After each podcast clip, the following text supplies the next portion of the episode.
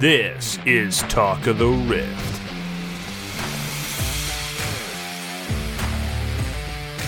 Hello once again, everybody. It is time for Talk of the Rift, the show about League of Legends that I do with my friends Logan and Koobs. I am your host. My name is Eli. We are coming to you from the middle of a blizzard in February. We had like 2 weeks of 35 degrees, so I kind of thought spring was around the corner. And then second winter hit, and it kind of sucks. Winter. There's always classic. Second winter. And sometimes there's a third winter. Sometimes there's a sneaky third one. Got to be ready for that. But for right now, we're going through it. Actually, we were supposed to get like upwards of 25 inches in some places, and I don't know that we've gotten nearly that much. I don't think we're going to tonight. Is it really? Yeah, that's supposed to. For us, all the stuff has just been like, I don't know, 4 or 5 inches, and then we're supposed to wake up to like 10. Oh Jesus! Okay, like I was thinking today it was supposed to like really kick off at noon and then just kind of be steady the rest of the time, but it really kind of hasn't. Yeah, no, they were at least from what I was hearing this morning, it was basically a tease session around in the afternoon for us up a little bit more north. I see. Then a break, and then the heavy hitter. Yeah. Great. Which is lined up so far, so faith in meteorologist restored.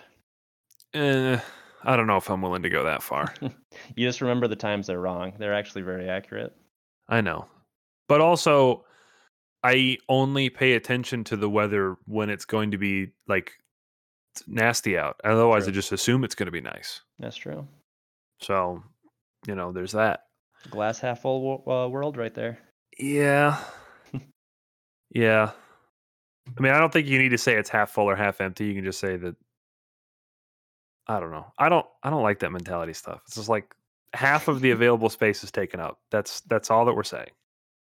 It's like, oh, you must be a pet. No, shut up. You're not going to get an insight on my life based on how I describe a glass of water. I think they did. Nope. I refuse. And as long as I keep outright refusing, there's nothing they can fucking do about it. I don't know. More accurate than zodiac signs. That's true. Okay, this is not related to anything on the podcast at all. I had a new girl at work that I was training her, and in the middle of like we were doing some stuff, and she goes, "What's your zodiac sign?" And I was like, "I already don't like where this is going." And then yeah, I actually find it interesting. I actually like the stuff, but I just focus. I just don't know anything about it. I know that I am a Cancer. And I told her, I was like, I'm a Cancer. I know that. And then she goes, ooh, a male Cancer. And then she didn't say anything else. And I don't know what that means. You gotta look it up for yourself. I'm scared. Ooh, 50% of people born at that time, like male, like it's rare. Like men aren't born in this time zone. Hey, what if that's true though? Oh, maybe. What if there are periods of the year there actually are significantly less male births, and vice versa? Okay, it's possible. She also said it with like a hint of like, "Ooh, that's not good," but maybe I'm misreading it. So I don't know. Only one way to tell. Or I could just ignore it forever, like I do most of my problems, and hope it goes away. Yeah, there you go. That works too. Should we talk about League of Legends? Let's do it. We just got done with Super Week. Last week, some teams did pretty good. Some teams did very, very poorly. We're going to talk about that. We're going to go through the entire LCS. I wrote it out as being top to bottom. We can jump around if you guys want to go in a different order, but I kind of figured we would just go from first place to last place and kind of just give an assessment of where they are at the midpoint of the split compared to what we thought they were going to be at the beginning, where we see them going in the future. So we're going to start that as a recap. Before we do that, do we have any Iron Facts? Nope. I was thinking there was one that we thought of that didn't make it into an episode, and I can't remember what it was. But I'm not going to worry about that right now. I'm just going to assume we were correct. Yeah, I will do that for sure. And then later on, I can say, oh no, the consequences of my actions. There we go. At the top of the LCS is FlyQuest, a surprise to basically nobody. This team looked like they were going to be very good. In this split, they have been very good. They continue to win games in the margins. They do a lot of little things right, and mechanically, they're just kind of better than everybody else. They are what we thought they were going to be. Found out today, this was like an hour ago, FlyQuest announced that Ayla's coming back. And Ayla will be on the roster for the second half of the split, for the second round robin. Pretty big bump. Winsome down to NACL, the Salt Mines. And I got to tell you, watching FlyQuest's games this year, it's scary to think that they could possibly be better. So, on the week, FlyQuest versus Immortals, they won. They lost to TSM. Who could have predicted that? Two people on this podcast. And they beat CLG, who might be the most bipolar team I've ever seen. So I would call it honestly kind of disappointing that they didn't go 3-0, considering where they were to start the weekend or the week. But I'm not worried about it. They're still front runners. They're still probably going to win the LCS in the spring split. I think they're fine. Do you guys have thoughts? Yeah, I'm not super worried about them. Ayla makes them better. Hopefully, I guess. I guess the only scary thing could be if they're just like, I don't know, if his style clashes with what they've already got going for him. But even if it's a step back, it'll probably be like 3 steps forward. So yeah. I'm not worried about it. Yeah, the only worry that I have is that because they're gonna see him in the playoffs, they gotta figure out how to beat TSM. If they get that solved, then they're as right as rain. With the upgrade, that gives them a better chance for sure. But we'll see. But yeah, hey, listen, for sure for a reason. You got to beat the champ to be the champ, and right now the only team to beat FlyQuest was TSM. So exactly, they could be pretty good. That's interesting story, right? When they see each other in the finals. I do think that their early game seems to be has consistently been a bit exploitable. So I do think that if there was something that they needed to shore up a bit, it would definitely be that. Yeah, is what they should look to clean up. That feels correct, and actually that leans into the second place team. We actually have a 2-way tie for second place at 7-2, with Cloud9 and Evil Geniuses. But you said an early game needs to be shored up. That's how I feel about Cloud9 right now. Their weakest spot is the beginning of the games. Were they behind in all 3 matches this week to begin the game? I feel like they played from behind all week. I just saw the stat. It was like a 400 gold deficit against Immortals, 2,000 against Dignitas, and 4,000 against Liquid, I think is what it was. Now, so if they played, I'm pretty sure they played Immortals. If they did, that's what it was. It was Dig, Immortals, and Team Liquid. They went 3-0. Yeah. They were behind in all 3 of those games. The Dig and the Immortals one are almost inexcusable. That Cloud9 is just so much better than both of those teams. They shouldn't be falling behind that early, or shouldn't be falling that far behind early. The Team Liquid, I feel like we're going to talk about them in a little bit, but I feel like they play the early game probably the best in North America.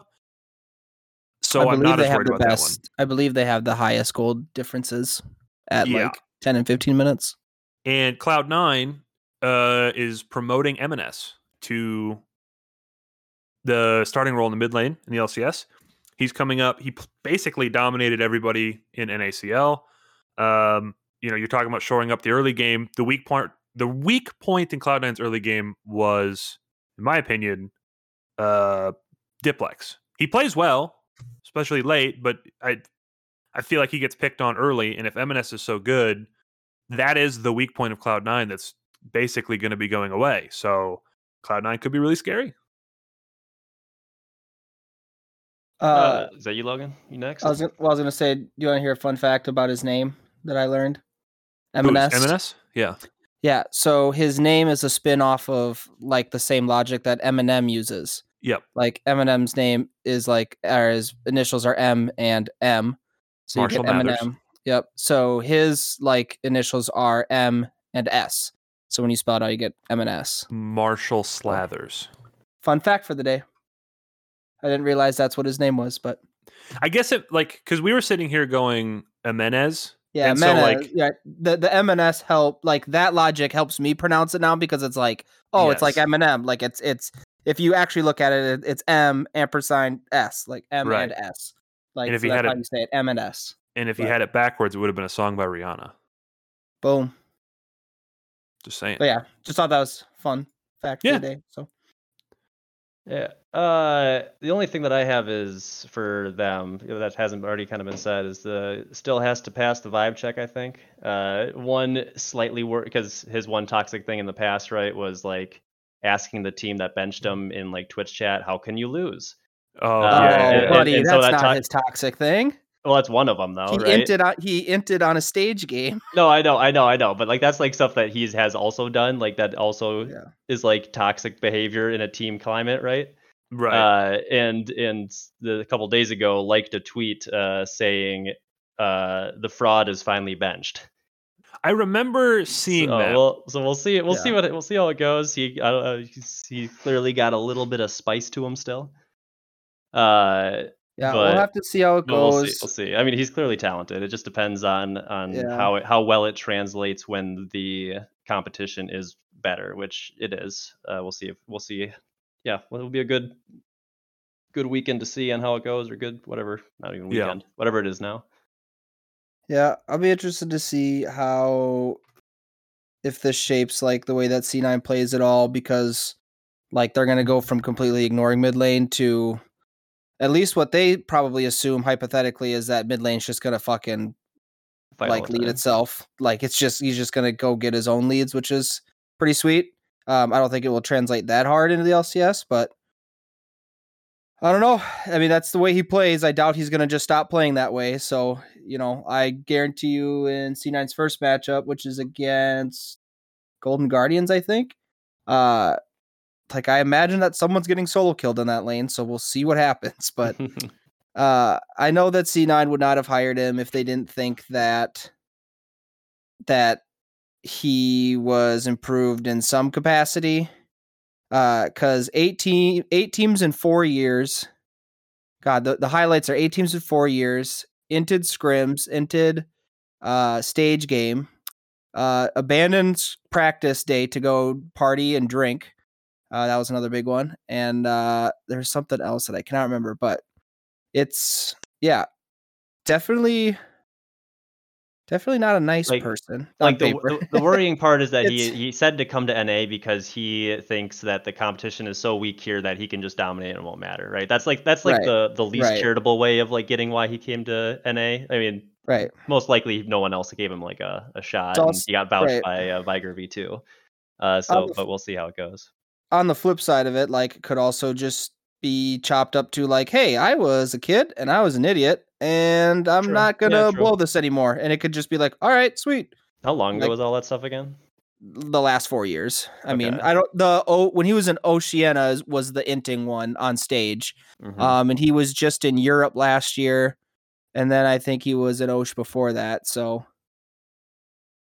yeah, well, I mean, three years ago. Like I said, it's easy when you're winning, the whole team environment stuff. But if they keep winning, right, then obviously we probably won't hear much about any of it at all. But if this change like throws a little like wrench in the plan early on, we might see some sparks. But my gut reaction is there's nothing really going to come of this. He's going to be fine, and they'll have a really good young mid laner for however long. Well, not really the same level of toxicity, I would say, but you know, C9 did take in a toxic mid laner a long time ago. Yeah, I was about to mention that. A cheater and someone who was permanently banned and did make it work a little bit. Yeah, just a little bit. Because this one wasn't permanently banned. It was cheating. It was not like toxicity. Yeah, it was toxicity. Just like right. Yeah. On the note of toxicity, there was a little bit of spice to Cloud9 this week. Zven and Yon had an interaction that I personally didn't really see a problem either way with, as long as they're both okay with the situation in the end. Which they tweeted out both were. Yeah. because it is a competition, and there's people, you want people to be competitive. And if they're competitive by nature, you know, you could take something one way and then you could respond another way. And there's just appropriate ways to handle things. Zven did not shake Yon's hand at the end of this. I don't even remember what Yon said. Logan, you told me twice already, and I can't remember. So the first thing that happened was Haeri was Azir trying to get a turret plate, and then Diplex puts his Victor W on Azir, and he just like sits in it and then gets stunned, and then tower aggros to him, and then Diplex kills him. It's like, it's the most Bronze 5 shit of the split so far. It's hilariously bad. So Diplex, like all chats, like XD or something like that. Like yeah, XD, don't soften the blow. That's still them typing and starting it. No. I'm not softening it. I'm saying that's what. Like, that's it was something like XD, GG, or XD question mark. I think it was like a bunch of question marks. Yeah, I was like spam. Yeah, so it was something along the lines of that. And then, there was a fight in bot lane where Berserker did not push alt Azaya and got nailed by a Scion ulti, and C9 lost the fight there. And then Yon all chatted to them like, "You're worse than our academy team," or like, "Go back to academy. You're worse than our academy team," something like that. Yeah. Or "Our academy team is better. Like, go back to academy," or something like that. And then C9 won the game. And then like at the last fight that they aced him, did Zven tweet or did Zven message him? "Go back to academy." I think that's his message to him. Go back to academy. I don't know about anything like at the end of the game. I just remember hearing about the in-game part and then post-game. Yeah, I think it was "Go back to academy" to him. So yeah. and then he didn't shake the hand. So then Zven doesn't shake Yon's hand, and they exchange a couple of words. Zven looks proper mad, but also, to be fair, he is quite a tall, like imposing figure compared to a lot of the people on that stage. So I think the framing of it made it look a little bit worse than it was. I'm not trying to defend Zven. I'm not a very big Zven fan. I'm pretty public about that. But I honestly, I thought the whole thing was fine. A lot of people were, I don't care. Notably overall, upset about it. It was like, "Oh, it's a bad look for the league. We have to promote sportsmanship." And it's like, okay, yes, no, but also entertain the viewers that you have. Yeah, this is people playing at the highest level. Well, we're not trying to get the 60-year-olds who, for the respect of the game, right? We're getting, like, they're trying to get the young people who want like drama. How did we get? How did we get what Pat McAfee calls old whites in LCS fandom? How did that happen? Because we're all 30 now, and some of the people that turn 30 lean a specific way. Don't like that. Don't like that. Yeah, fuck it. Let them fight. Don't apologize. Yeah. Go harder. As say something about his mom. As the line goes in Godzilla, no, let them fight. Yes. So we can start a league boxing tournament and have them just throw the real money at it. Absolutely, let's go. All right. Also tied for second place because we're still doing these things. At 7-2 is Evil Geniuses. Put together a pretty phenomenal week for them, I would say. They stomped 100 Thieves. They won a tight one with TL. Once again, TL had a really good early game and let it slip away. And then I don't think the Immortals game was close. I'm pretty sure that one was pretty much a pub stomp too. EG looks good. Jojo looks good. He's not inting as much. EG looks to have gotten their groove back. They've worked through a slump, and they're only a game out of first place. They're right where they want to be. It's good on EG. I think they're pretty much right where people were expecting them to be at this point. I don't think they have their groove back. All three of their games this week, they were like losing, and then they backdoored 100 Thieves. I gotta bring up the schedule. Hold up. I don't think the EG 100 Thieves game was close. EG was definitely should have lost that game. And even I'm down on 100 Thieves. Even you, like that's an accomplishment. Where the hell is the goddamn schedule button on my freaking website? There we go. To be fair, I don't remember a lot of the games this week. I only watched Wednesday and Friday. They were down against Team Liquid hardcore, and then that was the game where systematically everyone on Team Liquid decided that like 1v5ing was like the way to go in every 10 seconds of the game. Yeah. That was the PO-Sick J4 engage mid, and no one on his team was even like remotely mid lane. Like they were like two screens away was the closest person. It was really bad. and then they beat Immortals. Like I said, I watched Wednesday and Friday. I don't remember 100 Thieves being close. I didn't watch on Thursday because I had other things happening on Thursday, is as much as I'm willing to get into on the podcast. But I mean, they're still 7-2. They're still tied for second place, and certainly trending upwards. So I'm still not worried about them. They're a shoo-in for top half of playoffs. It's just a matter of how many games they're going to drop between now and then. Coop, do you have anything to say about EG? I mean, I kind of agree with both. I mean, EG has always, since like JoJo's come into the league, just been like this like scrappy team to begin with. Yeah. Right. So like that's just kind of how their like wins look. I feel like part of it, but at the same time that I do think that like some of the they could be still be cleaner. I think that I think the 100 Thieves game, like EG was in the driver's seat, but then they waited too long. Basically, they messed up a couple too many times, and 100 Thieves was starting to scale, if I remember it right. Yeah. Okay. And I think 100 Thieves was, I think 100 Thieves was stacking dragons even or something, and then like randomly like someone stepped out of his and like they made it work. And then 100 Thieves said let's take Baron, and EG said let's take base, and then the rest is history. The El Clasico. So I think I still have like faith in them. I think they're gonna end up a top 3, top 4 team.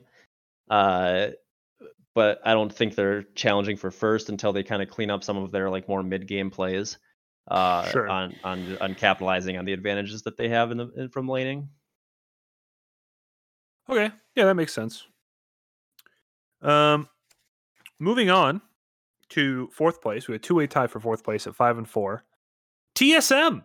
Hell yeah, baby. This one is a shocker to some people. It's not a shocker to at least one person I know. They are 5-4. This week, they lost the first game against Golden Guardians. They beat FlyQuest. Once again, two people in this podcast predicted that. Just throwing that out there again. And then wins against Dignitas don't count, but so it's kind of whatever. Everyone gets their free win, all right? Everyone got it. They get it too. The Golden Guardians game for TSM was very bad.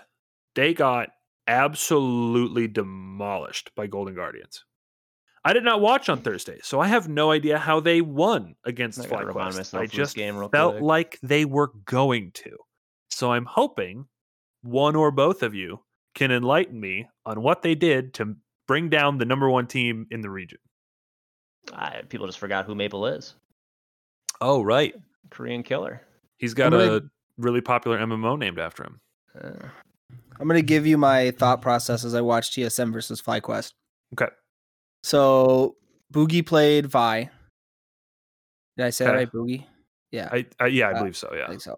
He played Vi and he got first blood and then died. And I was like, oh, okay, cool. Worth. And then he went bot again and then he killed somebody and he died. And I went, oh, okay. Well, cool. And then he went into another skirmish and it was 2-2. So the score was like 4-4, and I was like, I don't know if like this is a good thing at this point. I feel like FlyQuest is winning out on this. Prince is like 2-0, and they did like another fight, and it was like 2-2, and I was like, okay, I really don't think this is a good idea, guys. And they just kept doing that for the rest of the game, and then they won the game, and then I was like, son of a bitch, I was wrong. I'll take it. I guess I'm wrong. Like, you son of a bitch. Like, I guess just fucking throw your dead body at him. Like, works. Yeah, I think they just legit had a flat out better game plan that day. I'm not sure. I think they legit had a game plan and they executed it pretty much exactly what they wanted to do. Do you think this is just like an actual question? Sure. Do you think that the way that Prince built that game was a contributing factor? For sure. Okay. I mean, like, yes, hypothetically, let's say he goes Kraken and he goes Infinity Edge second, or so. I don't know, but like, I think it would have been better. It would have been better items anyway, but yeah, I don't think it matters. I don't think like against this team comp, Jinx can even like free auto like at all. Like, she's constantly has to be moving around Shogath queues. She constantly has to be worried about the Vi ultimate. She constantly is going to be getting slowed by, Maple Talia. Like, there's Varus right there. I just don't think Jinx can play this game. I think this was such a draft gap which TSM has been really good at. That was the one thing I forgot about C9. C9's draft has continued to be crap. We've been saying this for a year. They need to get that better. That's the number one thing for them. Sorry, I had to back up for a second. And so I think that the way this game played out, like you pretty much had to have Vikla like carry through the mid game and make some of the threats on TSM not viable. Who did he play? Jace. Okay. But there's Maple in the mid lane who, quite frankly, was the better mid laner that day. Jace and I think Vikla was just maybe Vikla was having an off day. Probably the next game that was a man possessed. The next day.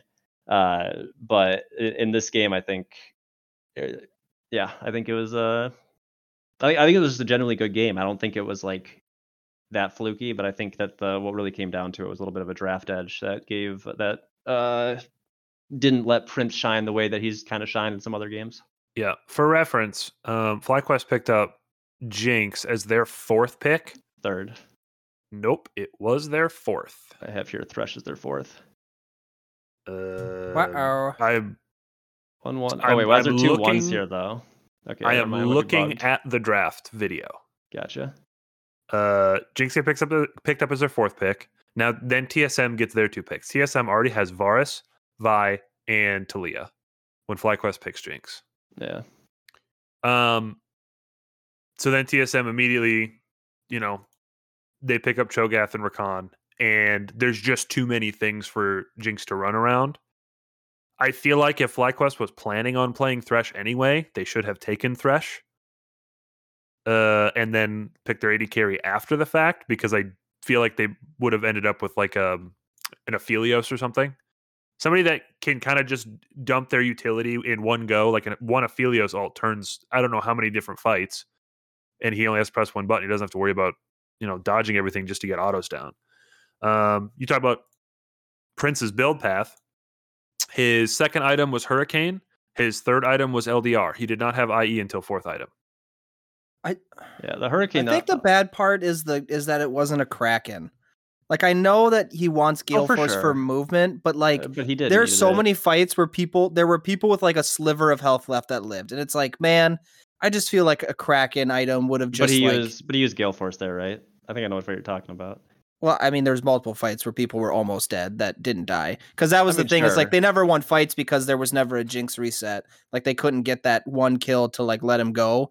And I think Prince can't even get those autos off that he's doing with that build, like with Kraken, because he knows that he has the Gale Force to dodge all the crap they have.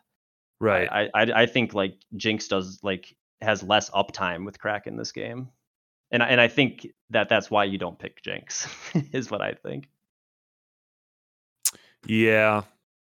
I don't know. It's so weird because AD carries get banned out so much anymore because everyone's picking double AD carry to push lanes or whatever, or picking Tristana mid or, all sorts of different things. And it feels like there's only like 3 or 4 that people are willing to play. And then you go outside of that and somebody picks a somewhat niche pick with Jinx and it falls apart because you have to get a kill to get any mobility out of it. I don't know. Well, there's not really, and also in my experience, there's no, I don't know. I just feel like, I see like the Varus 808, 2016, like how is there not a play down there? I think that FlyQuest just didn't have the right game plan for this game. Yeah, I think they weren't expecting TSM to play as well as they did. That's probably true. They might have overlooked TSM quite a bit. I guess we'll see what comes out of this, if anything. But with FlyQuest getting Ayla back, somehow that's going to make them better. And specifically, it's going to help Prince. And Prince is already running North America right now. At the very least, it allows them to like play more champions, not Enchanter, at a higher level. Yeah. Where I think, I feel like this wouldn't be the bot lane with the new support whose name I'm forgetting. I feel like it'd be a different type, or at least executed better. Ayla. Yeah, thank you. But going back to the TSM Golden Guardians game. Because we were talking about TSM, not FlyQuest.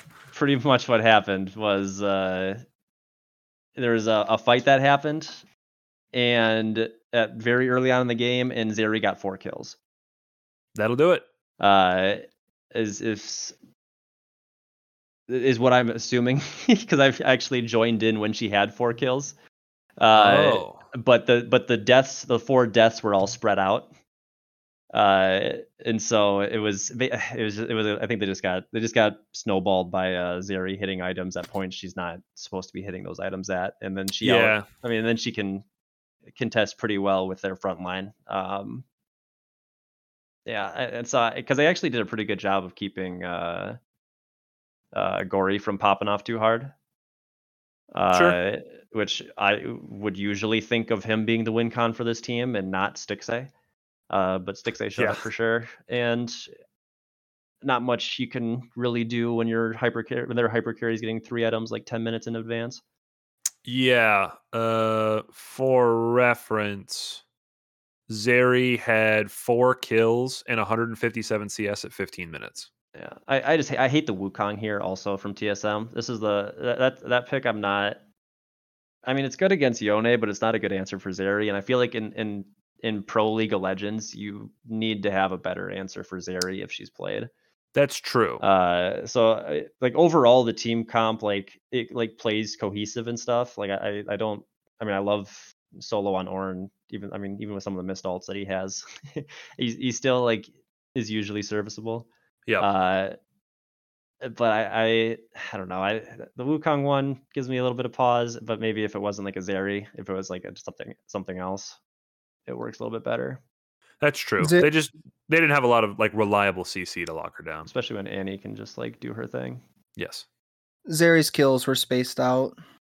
What were they? There was a dragon fight that TSM tried to run from and died, and then Golden Guardians tower dove to get another kill. Then they roamed top to get that's where he got a double kill.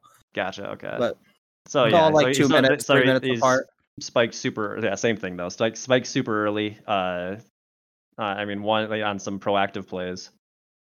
Good for them. Yeah, yep. GG is showing that they're not what they are from last year. They actually do stuff on the map, where last year they would just be reactive. Well, let's talk about Golden Guardians, because they're also 5-4 and tied for 4th place, picking up wins over TSM, Dignitas, and 100 Thieves. They went perfect in the Super Week, and they desperately needed to do that. This team was bad. Big for the brand. They were very bad. And then Gory got to play. Now they're good. They're very good. The only 5-0 team in the last 5 games. Yeah. Logan said 100 Thieves is the gatekeeper. Golden Guardians made 100 Thieves look absolutely silly. Or 100 Thieves made themselves look silly, depending on who you talk to. Either way, it's a tremendous turnaround for the Fuck You org, because they released that video where they were telling everyone to go fuck themselves, basically, and then they started off the season terrible, and now Gory's here, and they're a contender. I look for them to win a lot of games in the second half of the split, and I think they're going to be a problem in playoffs. Yeah, they just gotta keep doing a good job of hiding Licorice. He's one of the worst players in the league still. And they've done the last couple times. They've done a pretty good job at it, but he is definitely a weak spot. And if that doesn't improve through whatever means, then there's going to be a wall they just can't get over, and they might be at it right here. I would tell you that Golden Guardians on paper is the 4th best team, and it's because the 3 teams above them all have top laners that will piss stomp Licorice. And at the end of the day, that's just what's going to happen to Golden Guardians. Sure. Unless Licorice can figure out how to not get his butt kicked, because he's the worst top laner right now. And sure. The Renekton pick here is the Renekton here sucks. Renekton sucks everywhere, but he's fine with the Prowler belt. But I don't even think he went at this game. No, he went. He did Jack Show tank. Yeah. Jack Show Cleaver. He went Black Cleaver into Jack Show. It just really goes back to the fact that this guy just historically never played solo queue and just did 1v1. Right. This is he was the one that kind of started that whole thing. Because they got fudged to be his 1v1 person. Yeah, yep. And so it's too big of a point for me not to. And I think that the Stixxay Hui surge, I don't think it's sustainable. I just don't believe in really either of those players. So I'm more down on them for sure. Happy to be proven wrong, because I do like what like Golden Guardians has done as a brand. Like, it feels like they are like trying, unlike some other teams in the in the league. Yeah. So I to be I am rooting for them, even though it might sound like I'm not. But I think they'll do pretty good for the rest of the best of ones. But then I think once they get into the best of threes and tournaments, I think they could struggle once people start, having multiple games against them. Yeah, they'll probably win game one, and then I could see that being the swept or something. Trend, yeah. But Gory might just be too good. This guy can 1v9. He can. He didn't have to against TSM. Didn't have to this one, which made me sad. Because we, other than that, fucking 1-10-0 fucking Zeri. Yeah. They were doing. It wasn't too bad as far as containment. Yeah. Don't let that game fool you. Make no mistake. This team runs through Gory and River, and River's just there to help Gory do whatever Gory wants to do. River's been doing a really good job of enabling Gory for sure. Yeah. Golden Guardians definitely got the better end of the deal when they got River the end of last summer. I'll tell you that. Turns out that one worked out real well for him. That's doing all right. River's kind of interesting because he played really well when he was on Dig, and then he left Dig, and then the summer split he played very poorly, and now he's on Golden Guardians and he's playing really well again. So maybe he's only a spring player. I think he's a best of one player. That could because his pathings are so insane, and he changes it that once he can't string three of those together. To be fair, it's also pretty helpful when like he has a competent mid laner. Yes, for sure. Like Dignitas as a team was terrible last year, so he's trying to be good on a bad team. Now he has a solid team, and so of course he'll be. I just think like. Even with the leads he gets from some of that like ridiculous pathing, like still, I don't know. It to me, it just feels so exploitable. Well, and if a team gets to look at it game one, but they can play like stuff around it, like the other games, that's the big unbelief I have in River. That's the good thing about the second round robin is that Golden Guardians faced the four best teams in the league at the time in their first four games. So now they have to do that again with them actually having Gory. So they just if they go and win some of those games, like then that's them proving all of us wrong on that instance. But right, I see no reason why they can't just like win the games that they already won again. It's just whether or not they can win the ones that they never got the chance to try with their full team. You know, so yeah. Will they play next weekend? Oh, we'll get to that again. C9 and someone else. I had it up here like 2 seconds ago and I lost it. An EG, C9 and EG. There you go. They got right out the gate. There's 2 of 4. Yeah. So yeah, but also it is interesting. If there's a time for them to play them though too, and it's now when C9's making a mid lane change and EG is is still EG's EG. Who knows? Usually they're probably going to win, but yeah. Let's move on to the 6th place teams. There's 2 of them. We got another tie here at 4 and 5. First off, we're going to go with CLG. They played against Team Liquid, 100 Thieves, and FlyQuest in the Super Week. They beat Team Liquid. They beat 100 Thieves. They lost to FlyQuest, which is pretty much exactly what you would expect a competent team to do against those 3 teams. Problem is, CLG didn't look like a competent team going into the week, so who could have predicted? Big Dokla, baby, go it's next. Just fucking Big Dick Dokes. Just put it on the table, and next. As long as he keeps it on the table, this team will do fine. They play around him. Yeah, it was that man is so impressive on Aurelia. We did say that last week. If CLG could find a way or a meta to play around Dokla, they could win games. We said that. We also just happened to say that we did. That's the iron fact they couldn't think of is we said that this meta wouldn't allow them to play through Dokla. We were wrong. Well, I don't think they played through Dokla. I think Dokla just legit solo carried by himself. Yeah. He just manned up. Like this wasn't like a team strength thing. This was just an individual player showing he's better than all the other top laners he faced. That's probably true. So I still have the same questions there on that. I'm not taking an iron fact on that one. That was one of the most impressed moments or weekends I've had of a native NA player in a very long time. However, even with their recent success, I don't trust CLG because sometimes they look like they could lose to Dignitas sometimes. Not when they play Dignitas, but you know, sometimes. Yeah. And they're going to see an Irelia ban for the next while. Probably for the next ever. I think CLG... I think Armut is going to be allowed to play Gnar before CLG can draft Irelia. That's what I think. And wasn't he left open one of the games and they didn't pick him? No. Well, teams have been leaving Gnar open on first rotation because Dignitas only picks their bot lane and jungle in first rotation. They never pick top lane until second rotation, so then people just leave that for their second rotation of bans. It got left up a couple of times, and he did not pick it. So, we just did CLG. We're on to 100 Thieves, also at 4 and 5. They lost to Evil Geniuses. They lost to CLG. They lost to Golden Guardians. Granted, this turned out to be kind of a murderer's row week for them, but boy, did they not look good doing it. That's basically a total collapse. One of the teams that I thought was going to be very, very good this year. And it turns out Logan had a hard read on them being the gatekeeper of the good teams and the bad teams. So it's appropriate that Golden Guardians on up are ahead of them. They're tied with CLG, who could be good and could be bad depending on the day. And everyone below them's pretty terrible. So good call, Logan, I guess. You nailed it.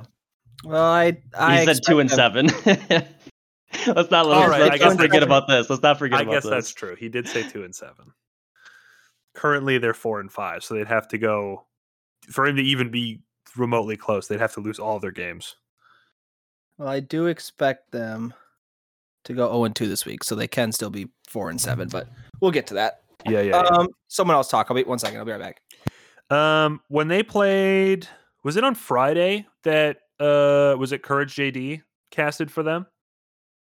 He's one of the co-owners of 100 Thieves. He runs it with Nade Shot. Nade Shot's top dog, but Courage is there.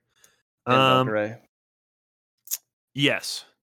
And I'm wondering if Courage just cursed the weekend for him. Or cursed the week, I should say. They don't play on the weekend anymore.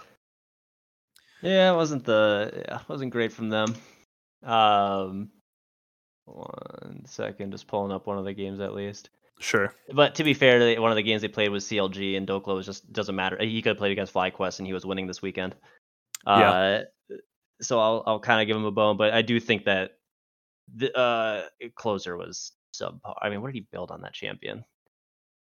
I doubt it was anything that they probably built like Chemtech Chainsword first item and make me sad. The Golden Guardians game. I mean that was an uglier one. Yeah. If I remember, I don't know what this one was all about. I don't love Lucian Nami anymore. And especially in NA, it just doesn't seem to work out for whatever reason. Well, it's fine if Prince takes it because that guy commands the game with that champion. Yeah, but anybody else, it's not as still. Even then, I'd rather him play. I'd rather play other stuff. I just think half a pass to FBI for playing Lucian. He's usually not terrible. That's fair. I know it's double lift Lucian and all that, but I mean, Caitlyn Lux is like got to be the best bot lane in the meta right now. Khan's pretty great, but I still think Caitlyn beats Xayah, so. I just think, I don't know. I Caitlyn should have been banned. I don't know what they were thinking. I don't know if that was just like a double lift, leave it up, let's go moment there. Doesn't really seem to be that kind of person anymore, but it is what it is. Yeah. And then who is it? Dignitas they beat? Oh, wait, no, it's Dignitas. The last one they played? EG, CLG, and Golden Guardians. Oh, that's right. And like they were like, I mean, yeah, they had like kind of a, I don't know. Yeah, they are looking very middle of the pack right now. Mm-hmm. And they definitely need Bjergsen, I think, to step up a little bit more. He had a pretty underwhelming weekend, to be fair. I think Zillion's up, just make him a one trick right now just to get you there, but yeah. But maybe that's something more for tournament anyways. I'm down with them. I just never Zero on Bjergsen.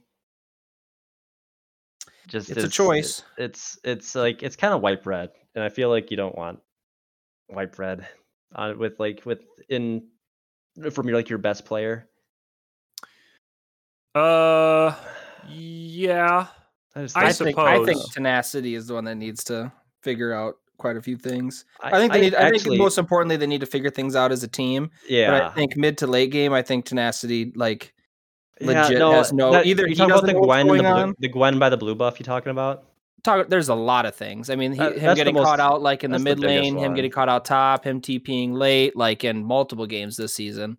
Like, well, and I'm not saying that's necessarily him thing. Like it could, like that's what I'm saying. I think their big thing is just team coordination mid late game. That's what I think, which I said would be their problem. But I think it's just such a problem that they just can't. Like they just don't do anything. They literally just like fall over and lose. They get run over, and it's once it hits 20 minutes, it's just any team just closes games out on them. The exception were Evil Geniuses, who also their strategy is do nothing and see what happens. And then when two immovable objects hit each other, one chose Nexus and one chose Baron. So, you know, I think this weekend in particular, Closer just had a real bad weekend.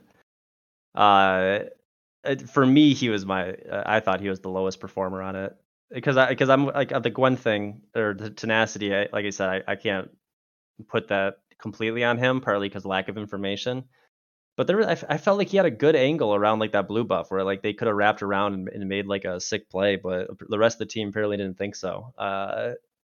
And maybe I'm wrong, but I don't know. Yeah, I think it's one of those things where you're like, I'd like to hear the comms because like, is that him being like, I've got a flank and then dying, or is it and the rest of the team didn't? Is what I think is what it was. Is the team being like, let's not fight, and then he's like, no, I got a flank, or is it them telling him to flank and he's like, yeah, I'll flank right here, and then him dying and everyone being like, oh crap, you know, we are bad, you know. There's a lot of ways that those situations play out, so it's hard to criticize one person, but yeah. Again, though, I do think it's a rough week to be playing against Dokla. I do think that's going to be a tough one. I do think that was because CLG looks anywhere from 8th place to 2nd place, depending on like some of their games so far. Yeah. And all the credit to them, they came to play. But I still think 100 Thieves places higher. I do think this team. This is one of those things that can only get better with the coordination stuff, like you're talking about, as long as it doesn't like implode with like too much butting heads, but they don't seem like the type of team to do that. So we'll see. Yeah. This is tied for 6th with CLG. I think we would all agree that 100 Thieves is more likely. If you had to pick one of these teams to make playoffs and one of them not to, you'd take 100 Thieves because they're typically a more consistent team, but literally anything can happen. I mean, maybe CLG just figures it out and they don't play like garbage again, or whatever. I'm not sure. This could start a CLG just on the up and up. I don't know. I was gonna say I don't know, man. I think this is a wildly interesting like second half of the split. I think this is gonna be a clusterfuck at the end. Yeah. Like, there's gonna be a lot of situations going on in the last weekend that can happen. Like you're saying like 100 Thieves or CLG. What if Team Liquid actually figures out their shit even slightly? Right. And then even with that conversation, then we have to have another conversation that's like, okay, TSM, GG, C9, and EG. Who's out? Like if you're gonna, if someone's coming in, one of them is going out. So whoever that's gonna be, especially since we have to like change perspective of being NA fans for so long. It's like typically anybody outside of top 3 is like an actual dumpster fire. Of a team, usually, right? They're just winning more. Yeah. Or this year, it's like I do gotta like tell myself like the 5th place in this league like isn't that bad just because of how good some of the teams at the top end are. Right. And I don't think like. And I don't think some of like these teams are. Yeah, it's not. There's proactiveness going on all the way down, which I think is a good like a sign of a team that's got it together. Well, not all the way down. Yeah, pretty close. Most of the way down. You're about all teams being proactive. Who are the last 2 teams we talked about? I mean, Dignitas is speedrunning to a record, so I'd say it's pretty proactive. That's pretty good. Fastest game in spring split history last week. Only team to ever start a season 0-10. If they lose their first game this week, so I guess I just consider top 8 as the LCS, and the rest is just like Academy Plus. Oh, okay, I see what you're saying. Yeah. If you purposely exclude people that get included in the thing you're ranking, then I can see where you would come to that conclusion. Yeah, but we also did all agree that we can't take anything from Immortals games because they're not a real team. Yeah. Yeah. Let's see. We just did 6 plays. Okay, so we're on to 8th place. There's no tie here. It is a 3-6 Team Liquid Honda. They spent this week playing in CLG, EG, and C9, which was an absolute buzzsaw this week because of Dokla and you have EG and C9. Team Liquid is a much better team than their record. They have a lead or are in a position to win the game every single game they play. They're just terrible at closing out games. If they can figure that out, they could still be a backdoor playoff team because they're 3-6. The two teams ahead of them are only 4-5, and the two teams ahead of them are only 5-4. So they only have to play slightly better than a couple of teams, and they're still going to make playoffs. But right now, they got to figure out how to close out games. I don't know. They just somehow discover that they have fallen behind, despite having really big, like sometimes massive gold leads. I can't figure them out. I don't know what's wrong with this team. They just can't close games. Their rookies are inconsistent. Piosik doesn't know what league is post 20 minutes, and Summit is just playing his game. Yeah. And his game is terrible, but he's playing it. And I even think like the rookies are like performing better than expected, or maybe not better than expected, but like they're like you expect it to be like some ups and downs, right? Especially since none of these guys were like super big names going in. But I wouldn't like say either like Haeri or Yeon is like bottom 4 at their position, right? Oh, I would say Haeri is like number 9. Yeah, I don't think Harry's great. But he did look good like the first couple of weeks though, right? Yeah. Harry's mid lane play his reminds team me of I mean, I'm not gonna. I don't know. I think that like what's happening now. Yeah, I think this team is like purely just like dynamics, right? On how they work together. Core JJ pretty much like said as much in his interview. Yeah. And it just really feels like I just don't think Summit wants to be a part of a team. I think he like legit wishes League was 1v1. Piosik just kind of seems random. I don't think he has like an overall like game plan on like the rest of it. Just like he's doing really well early on and getting like leads, but then like after that, it just feels like, okay, it's time to like change gears here. Piosik's first 8 minutes of a game, I think are like top 3 for junglers. He's definitely behind Spica, and I can't think of another one, but I don't think he's like top 2, but after that, you just kind of scratch your head and go, I'm not sure what your objective is right now, Piosik. Yeah. So I don't know. It's hard to me just like to evaluate like the younger players when like these are the guys that, especially Summit, like expecting to show some kind of change, but it looks more like sometimes that he's like gotten worse at what his problems on C9. Yeah. Which is like, I mean, overall, like kind of sad. I think I agree with you that Haeri's like team fighting is like definitely not that good, but I mean like do you ever like picture yourself trying to team fight around Summit? Give it a go. Not frequently, no, I don't. He might be 3 screens away fighting, but just living forever just because he's like mechanical, but he's a whiles away and you got to feel rushed to get there, I feel like. I don't know. Yeah. Even more so than like any team we mentioned this before is just like, yeah, team chemistry, team dynamic, like how they are going to play together. Cause it legit looks like factions on the map all like moving differently. Here's the problem that I see with them. And this doesn't necessarily stay in spring. This goes out until like summer is that this is the team that practices the most. That's what they brag about is that they're like triple blocking scrims all constantly. And their players are like basically getting 8 hours of sleep. But when they wake up, they play solo queue, then they practice. And during their 2-hour break, they have to play more solo queue, then they practice. And they practice, and then they go home and they have mandatory champs queue /solo queue. And then they go to bed 8 hours and they wake up. That sounds awful.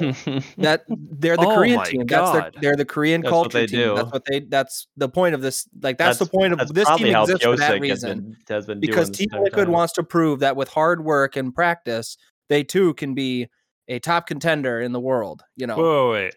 So this is where they're at right now. He's using American ideologies to promote the Korean play style for a team. Well, that is the Korean culture is that they practice and get like 4 hours of sleep a night, but Team Liquid's at least letting them sleep 8 hours a night. But that's China and Korea literally just play League of Legends, sleep 4 hours, wake up and play again. I mean, I think they play 14. I think they said they play League of Legends 14 hours a day on average. And they for sure sleep more than 4 hours, though. I guarantee. Well, okay, obviously at some point they have to sleep, but like they literally played. They play 12 hours nonstop. They say 12 hours a day. Yeah. So anyway, so that's what Team Liquid was trying to replicate. So obviously, like you're not just by practicing really hard for 1 week doesn't mean that you're going to be the best in the league immediately. That obviously, like lots of practice means that someday you will, you know, in theory, eclipse the rest of the league, but. When you're already this low, like one of the things about like, let's say if you practice 8 hours a day and you're this low, you can look at everybody and say like, hey, how about we practice 10 to 12 hours this week? And then next week you're like, dude, we practiced 12 hours last week. Like we put in extra work. We got this shit. Well, if you're already putting 12 hours every week and you're this bad, like you can't do 14, you know, like this is, you're kind of here already. You're just kind of just doing the thing you're already doing. And what if that thing doesn't work? I don't know. I'm not saying that, like, I'm not really saying anything of it. It's just interesting. Right. And I'm interested to see where they're at the end of the split and next split, because if they don't improve, well, I don't know. Imagine being Steve right now. Yeah. I mean, I have to give him credit. He's putting out a lot of effort to build good teams. It's just not working. I think he tries too hard.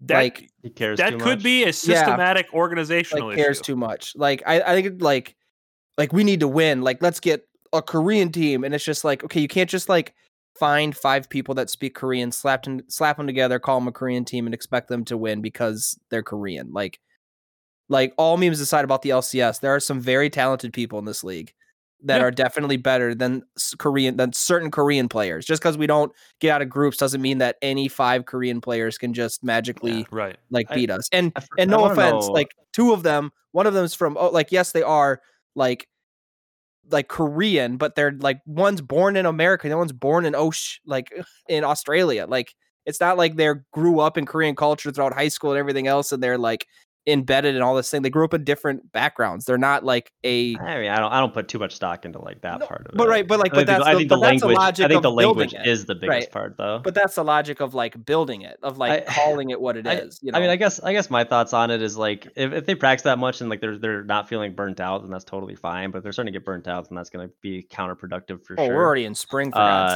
sakes. Like if you're already burnt out, you're screwed.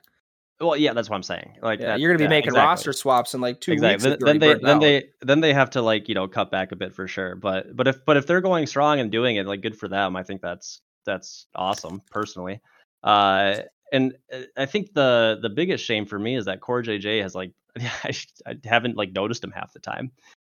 Right? Yeah. Like he used to be like the guy going first, the guy doing it, but like It just feels for me. I just maybe I have a hate boner. I might, but it's just so far ahead of these plays, or just like starting something so randomly, like out of nowhere. That like, how can Core JJ even be like asked to like set up a play or like find something when like someone's just like, I mean not literally, but just face checking everything and fighting the first thing that like looks at him. We talked about it last week, and like I'll just say it again. Like at this point in time, it's not about. Like you can't convince Summit to like not do what he does. I think for things talk about Summer, you gotta swap him out. You need him out. You either have to figure out how to like legitimately play around him, or he has to not be playing. Like that. Yeah. Those are literally your 2 options. You will never put a leash on him and tell him to not do what he does. He will do it. So you either have to figure out how to make your team support that, or just get rid of him because it's never gonna work. Not doing either of those things. That is, but yeah. Let's move on. To the 9th place team at 2-7, Immortals Progressive. I have nothing to say about this team, by the way. I do. Don't worry. I got this one. I had a very interesting thought process when I watched their game against EG this week. But so they played FlyQuest, lost, C9, lost, EG, lost. So this is something I wrote down. The only thing I wrote down while I was watching the games this week was this analysis on Immortals. Tactical. Feels like he's either going to hard carry and kill everyone, or he will spontaneously explode. On Friday versus EG, the first real fight of the game, he flashes in to kill, I think it was Inspired. He kills him and then dies immediately. The rest of that fight takes a really long time to finish up, and Immortals loses that fight. They lose traction and lose the game. If Tactical doesn't go in and blow himself up, I think they win that fight. If they win that fight, I think they can snowball Tactical, and then he can get strong enough to make those plays. What's I think the problem is he watches Prince do these things at 30 minutes and thinks he can do them at 13. You can't. If Tactical can get that figured out, if Immortals plays around Tactical, this team might have a pulse. If they don't, they certainly do not have a pulse and are not worth thinking about. I also was really impressed by Fleshy's Nautilus. I thought he played that really well. You don't really think of Nautilus being a mechanically intensive champion, but he buffered a lot of CC with his dredge line. I was very impressed. They were down 10k against EG and almost won a team fight. Like, they were this close to winning a team fight, down 10k gold. I'm not saying there's like a lot of hope, but that's just kind of how I feel about Immortals. And they had a really shit draw for their Super Week, so obviously they lost all three games, but that's how I feel. Your thoughts? I have no thoughts on Immortals. Yeah, it's been pretty... I think Tactical's been doing that play for years, and for whatever reason struck gold on Team Liquid for that split. Interesting. And I've held out hope for the guy longer than I feel like most. But the man should just make the world's first role swap to top lane and maybe try again there. Yeah, he could do. Because it could be a sick top laner if the way he plays. It's just like there's just no thought. It feels like it's just like low target go. Tactical feels like rolling a d20, but anything under an 18 is a fail. That's what Tactical feels like to me.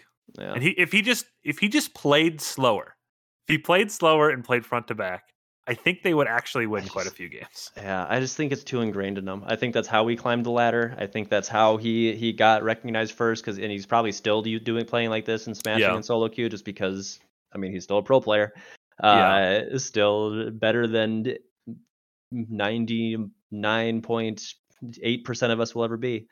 But I don't think his game translates to professional League of Legends at all anymore. I think it feels too solo queuey the way he's trying to just go for montages.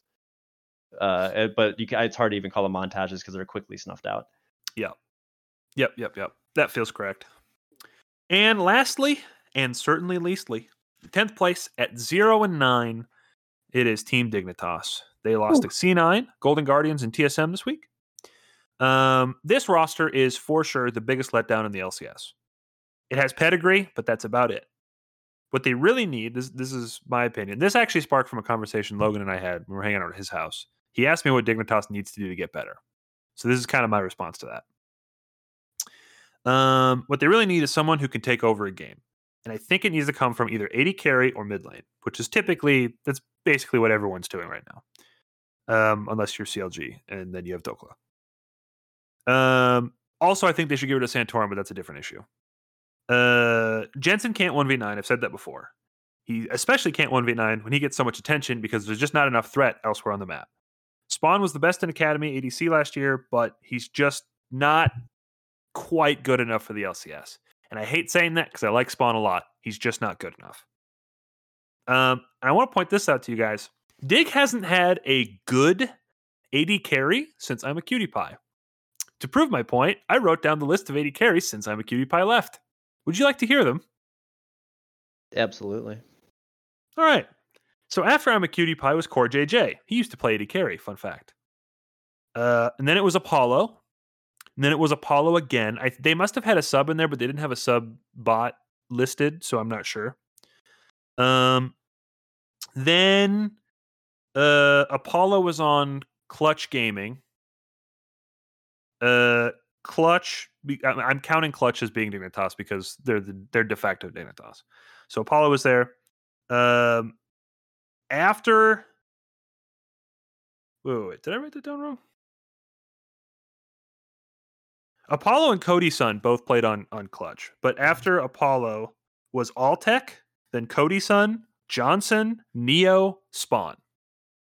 And that's every AD carry Dignitas has had since I'm a cutie pie.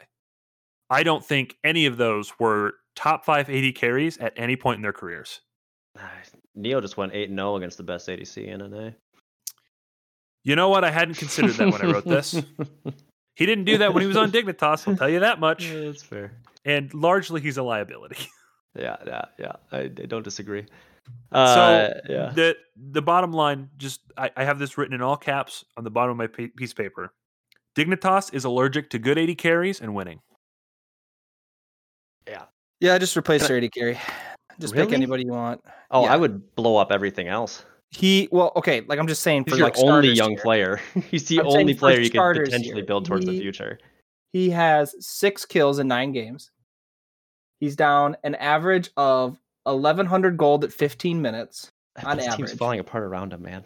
Dude, he's the number one reason why it's falling apart. I'm not saying that no one else is at fault. I think it's Santorin. I thought it was Santorin. I think it's Santorin.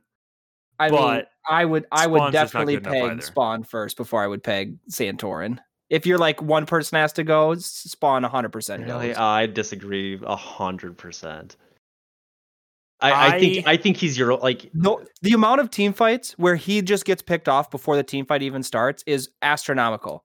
There's so many times where he's walked up to auto something and then just died with flash up and being Lucian's dash, like all of it. He is by far the worst player in the LCS right now. It's not even close. We're not at TSL Tactical. I think just as from a team standpoint, he's the like your cheapest. Who do you build around here, and why would you do it? The only one you can have like an answer for is like Spawn. Like, really, their bot lane. I think because they at least like have room for potential. Like you said, like Spawn was the best ADC in Academy. Like he clearly like can have it. But... Two things are important. One, their season's over. Like they're not making playoffs. So blow it up. So anything that you do right now is literally preparation for summer. So like that's kind of what I'm talking about. But you also have to remember that A, it's Dignitas, so they A, don't give a shit, and B, they already spent their money on this roster in a year where like everyone reduced their spending. So they can't just like replace everybody unless they're literally going to promote their academy. There's no way this roster cost them that much. Dignitas is a placeholder team for people that wanted to be in the LCS but couldn't find an actual team to play on. I agree that it didn't cost them a lot, but I don't think they have I don't think they're looking to spend more than like the minimum that they already spent is what I'm saying. Oh, that's fair. And I don't think that they will make changes. Like, you're not going to go and replace Jensen with an LCK or LPL mid laner, or maybe an ERL one if you're lucky, or you're promoting your academy mid laner. Like that's your two options. No, so if I was to be like 100% honest on what they should do for like summer, I would just ditch your top side. I would Santorin, Armut gone, and then hope that Spawn progresses since he still is a young player and still has higher chance of making improvements than any other player on this list. And Jensen's serviceable. Like he'll be able. He can at least play with anybody. Whether he'll beat them, that's might be something else. But he can at least play with anybody. And I just think you can't when you're already a roster that doesn't have like really any young talent. Because I don't think their academy team has been doing all that great either, right? Their top laner is pretty solid. That's who I would promote. Yeah, okay. I'd promote their top laner. Hoon? Yeah. Hoon's great. Yeah. I'd promote him, and I would promote Tomo is what I would do. But I mean, I think you try to pick up freaking Moose Hatter and Duo King personally. Those guys I love those two players. I have never heard those syllables spoken in that order in my life. They are giga smurfing the academy with Blitzcrank and Garen picks, and no one will ban it against them, or at least they wouldn't. And they are, and this Moose Hatter is just shitting on people with Garen, and it's it's as so a bot lane player. No, he's top laner. Oh, okay. They were saying that they were playing that as a bot lane combo. No, sorry. No, that's just the two players from that team. That this guy just is a Blitzcrank one trick, I think, and then has been pulling it out in pros, and obviously nobody else is doing it. But the Garen for sure cracks me up, and he's crushing people on it. Who won this one? That was 1-1. It was a tie thing. But as far as what they got, I mean, what it's Hoon, XU, Insanity, Tomo, Diamond. Diamond sounds familiar. Is he an older player? Diamond's been around for a minute. He's been in and out of like FlyQuest somewhere else. Yeah, I just like what do you? He's fine, but I would keep Ignar. Like Ignar just got here. We're not saying Tomo's better than Spawn, right? I don't know enough about Tomo to say that. I have no idea. Sometimes it just like doesn't work. Like sometimes you're great and you just go to the LCS and it just doesn't like pan out. You know, the one rookie on a team of complete like veterans who are stuck in their ways, and you have to try to play to them. Dignitas is a team full of system quarterbacks. That's the best description I've got for you. I'm not ready to give up on Spawn yet, just because I think this situation is a dumpster fire. I think this roster is. I mean, it's just because I'm leaving him out of it because I'm making a case for him, is garbage out of 3 out of the 4 positions that you can't like count as being a win con. Garbage might have been too strong. Stick to your guns.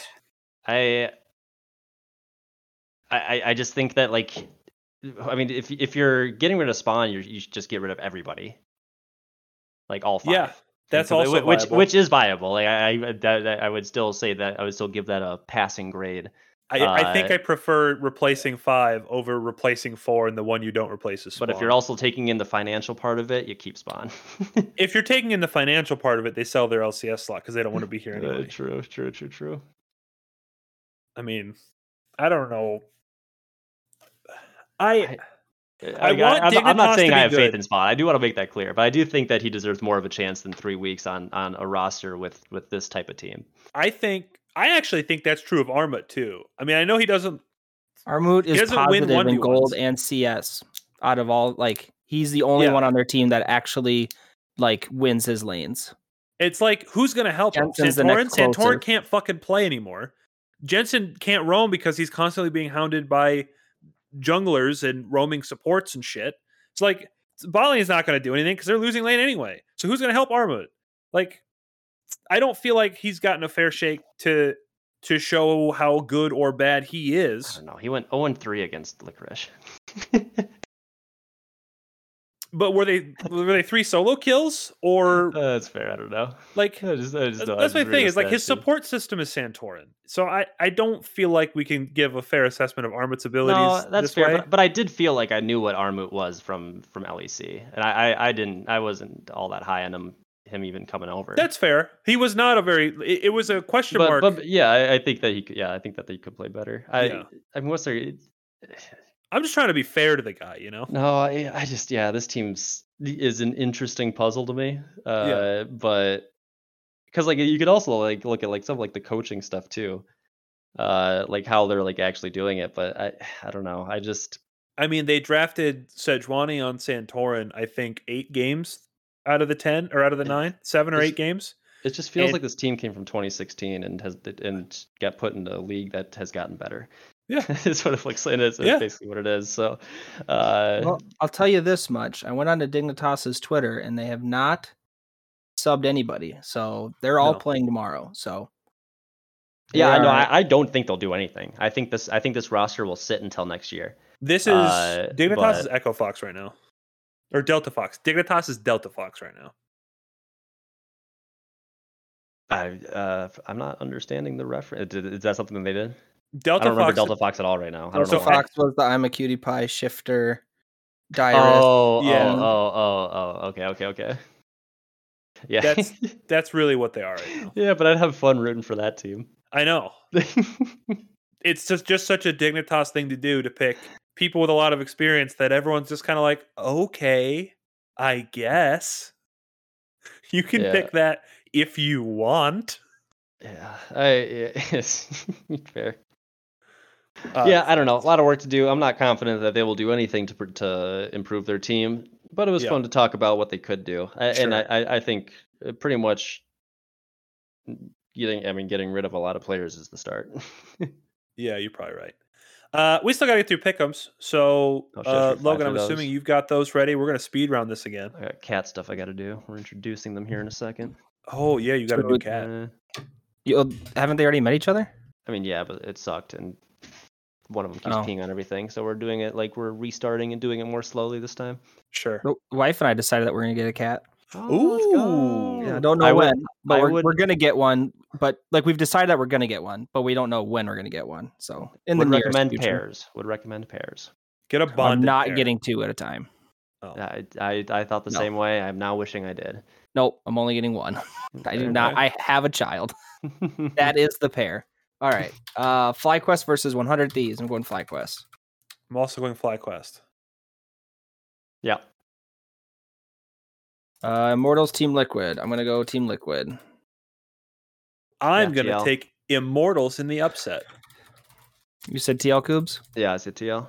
Golden Guardians, C9. I'm going to go C9. C9 in a close one. Golden Guardians in a stomp. Oh, my God. TSM, CLG. I'm going to go CLG. TSM One-Erd. I don't trust CLG. Okay. I don't trust them. Dig EG. I'm going to go EG. I'm going to go EG. EG. TSM C9. I'm going to go C9. Go Cloud9. And then Immortals versus CLG. I'm going to go CLG. As much as I don't trust CLG, I couldn't pick Immortals twice in the same week, so I'm taking CLG. CLG. Golden Guardians versus EG. I'm going to go Golden Guardians on this one. I don't feel good about this one, but I picked Evil Geniuses. Evil Genius. And then Team Liquid versus 100 Thieves. 100 Thieves. 100 Thieves. I don't think TL's going to have their endgame. We're going to go Team Liquid. Let's do it. I don't think it's a bad bet. No. 100 Thieves definitely can get down early, and then we'll see if they can fix some mistakes from what they learned. Yep. I do want to note, though, right, MNS is a Korean? Yep. Okay, I just want to make that clear. Wait, what does MNS have to do with 100 Thieves? Maple's a Korean killer. Oh, got it. It's hopefully not literally. Dig versus FlyQuest. I went FlyQuest for all of us. Yeah. Someone would like to change their answer for after the tirade we just went on. Oh yeah, I think Dig's got a chance. Just remind everybody what the scores. They couldn't possibly go 0-11. Sorry, it's never been done before. Scores are Eli in first with 80%. I'm in second with 66%, and Coobs has 60%. Did you do my math right? I should be at 85. 36 of 45? Unless 10, I did my math 20, wrong. 30, 45. We've done 45, and you have 36 points. I don't know what to tell you. Because I was pretty sure when I looked at it over the weekend, I was at 85%. I don't know what to tell you. Either way. Or the end when you got something wrong, or I don't know. I don't remember. I don't know. I just feel really good about. I just have like it's all automated, so like it adds up how many ones you have and divides by 45 and gives you that number. So okay. All right. Well, that's Pick'ems. Dope. And that's the podcast. Yeah, I gotta get going. We got to bounce. Talk to you guys next week. Be well. We'll see y'all next time. Peace. Bye.